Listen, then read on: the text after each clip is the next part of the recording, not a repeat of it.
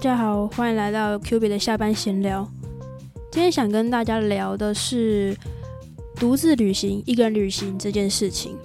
但是我大部分的呃重点应该会放在独自，然后一个人做某一件事情的这个地方。之所以会突然想要聊到这件事情，是因为呃我再过一阵子会出国休假，大概两个礼拜，将近两个礼拜的时间。然后也是一个人出去休假，出就出国去玩。然后因为现在工作原因嘛，所以其实我如果要休假的话，必须有很多事情要先交接，然后要报备的。然后以及我一些呃下班之后的一些课程啊，我做的事情也需要去做一些时间上的调整。所以呢，就是会跟很多人说，呃一些必要的人啊，然后就是说哦，我可能要休假。然后这阵子可能会不在这样子，然后呢，大家当然就会很好奇，就是说，哎，那你要去哪里玩啊？然后你去多久啊？然后，哦，你一个人去吗？还是跟团去之类的？那我发现一件事情，就是好像只要我说对我我自己一个人去，然后就会马上得来的就回应，就是哈，你要一个人去，这样。你都没有别人一起去吗？就是没有跟别人一起跟团啊，或者是跟朋友一起去吗？你这样不会很危险吗？哇，你好勇敢哦之类的这些回馈。但，呃，其实我不是第一次自己一个人出去，然后我最近也突然，呃，更发现说，得到好像只要说只要说我是一个人出去，然后得到的回应几乎都是这种，都是这种，就是觉得。哦，我好像做了一件很特别的事情，然后做了一件好像特别勇敢、特别不一样的事情一样。但其实这件事情，我必须老实说，让我有点困惑。就是其实我不太了解，说为什么我对这件事情是一件特别的事情，然后为什么一个人去做什么事情，就好像特别不一样、特别勇敢。这有什么好勇敢的吗？为什么去做什么事情要拉上另外一个人呢？然后我思大概思考了一下，然后发现说，那些不一样的回馈可能来自于两种不一样的想法。那第一种是觉得，呃，毕竟一个人出去嘛，那很多事情就是很容易，如果可能是一个治安上的问题，或者是说一个人身安全上的问题。那这我可以理解，就是毕竟多一个人，或者说你跟团什么之类的，毕竟不会有一种，要是真的发生什么事情，不会有一种孤立无援的感觉，然后相对起来好像也会比较安全一点的样子。那实际上是不是这样子？其实我也不敢打包票啦。不过我必须说，的确就是一个人出去，当然就是必须要先做好很多作业，但呃，当然就包括说。像是你去的那个地方啊，它目前的治安状况是怎么样，或者是说它有一些什么什么习呃大家的一些习惯啊，或者是呃哪些事情要注意啊，或者是你到那边，那你有没有确保说那边的的呃，例如说那些网络哪些地方可能你收不到网络，那很多时候会比较不方便等等的，这些这些当然都必须要事先注意。来确保自己的人身安全，当然，当然，人身安全一定是最重要的。比你去冒险什么的的这些，呃，比你去想说你要去，呃，走踏出你的舒适圈等等这些目标，其实人身安全还是最重要的。那另外一个呃想法的话，第二个是来自于说，有些人有些人会觉得说，会有一种我不知道是文化上的一个。带来的一个想法还是怎么样，就会有一种好像你一个人去做什么事情，不管说你是一个人去旅行啊，或者是呃你一个人去逛街，一个人去看电影，一个人去餐厅吃饭，然后一个人去去哪里，呃，反正做什么事情，如果你只有一个人的话，好像就是会有一种你这人是不是很孤僻的那种感觉。但我相信，这有这种想法的人，其实到近几年来，其实越来越少了啦。不过我必须说，我不知道是就可能是亚洲文化的关系，或者是大家就是台湾社会上的一个一个长期以来累积的一个想法，还是怎么样。我觉得或多或少，很多时候其实有些人还是会有那种，我一定要我去哪里，然后一定要找一个人一起去，然后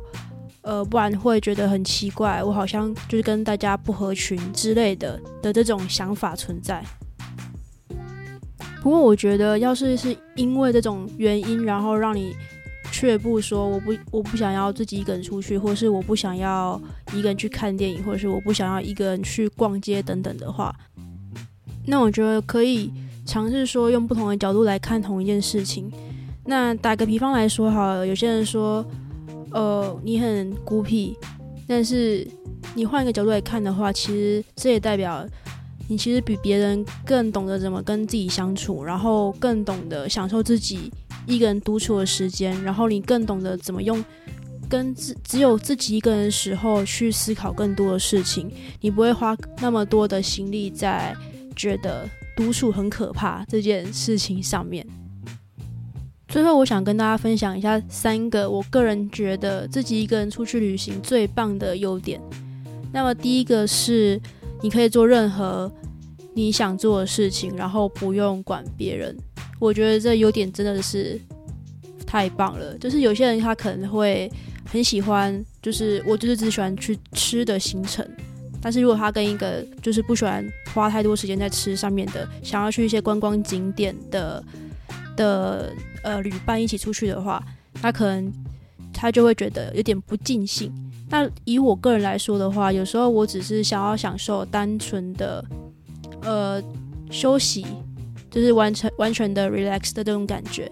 所以我不一定会很想要排一堆行程来让我自己觉得很疲倦。对，所以我也不一定说，我一定要每一个，就是大家说哦，一定要去的地方，我就一定真的要去。然后我也比较喜欢一些比较轻松，然后没有时间限制的那种景点。然后有时候我反而会，我也会很喜欢，像是可能找一个当地的咖啡厅，然后坐着，就这样坐着，然后去享受当下的一些气氛等等的。就是这些行程，可能有些人会觉得很无趣啦，但我个人就是喜欢啊，所以只要如果是我一个人出去的话，那这也没什么不可以吧？那我个人觉得是一个很棒的优点，然后也供大家参考。那第二个的话，我觉得它是给我更多的、更多的完完全全只跟自己相处的这些时间。我觉得有点像是，呃，你出去之后，然后。那种开启飞行模式，然后完全隔绝你原本的生活，或是你原本的一些一些外在的一些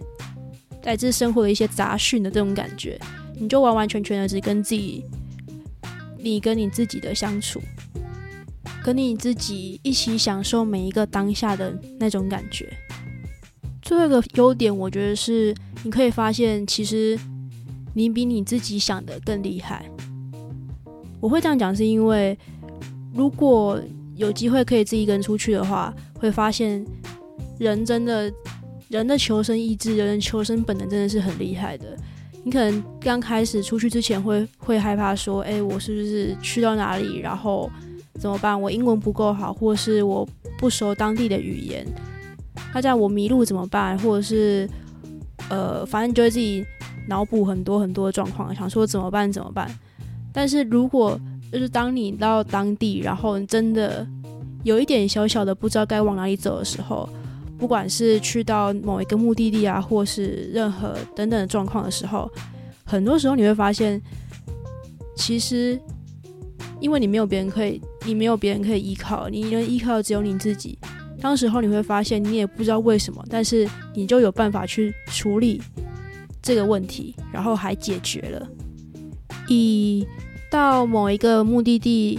呃，问路这个过程来作为举例好了。你可能会觉得说，你今天假设说你到日本，然后可是你个人不会讲任何的日语，除了简单的呃不好意思或者说什么谢谢啊你好那些之外，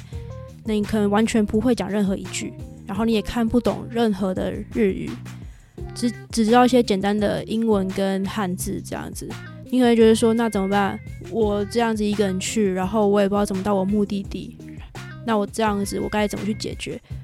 这时候你会发现，因为你能依靠的只有你自己，这时候你就会有办法找到那个可以问路的地方，然后用简单的英语去跟那边的柜台人员沟通。那跟对方用画图的也好，或者是用简单的英语沟通也好，我相信最后一定有办法到达你想去的那个地方。呃，我自己的例子的话，是我当初去问路，然后是对方用画图的方式，就是画了一张图，然后跟我说我可以用什么这样的交通方式坐到哪一站，然后，然后再从那一站可能搭公车到我要去的目的地，因为我要去的地方比较偏僻一点。我想举这例子，就是说我个人也是完全不会讲日语，然后可能对方的那那时候遇到那个人，他英文其实也没有到非常的好，呃，就是我们沟通上可能会比较结结巴巴一点，但是我们的沟通方式就是画图。然后我想表达只是说，其实很多事情你做，你才会发现其实没有你想象的那么难。当你回头看的时候，其实你已经完全解决那个问题。很多时候，很多人就会说：“哦，你要踏出舒适圈啊什么的。”当你去透过这个这样的一个环节，然后你去问路也好，或是去解决任何状况也好，这就已经是走出你的舒适圈啦。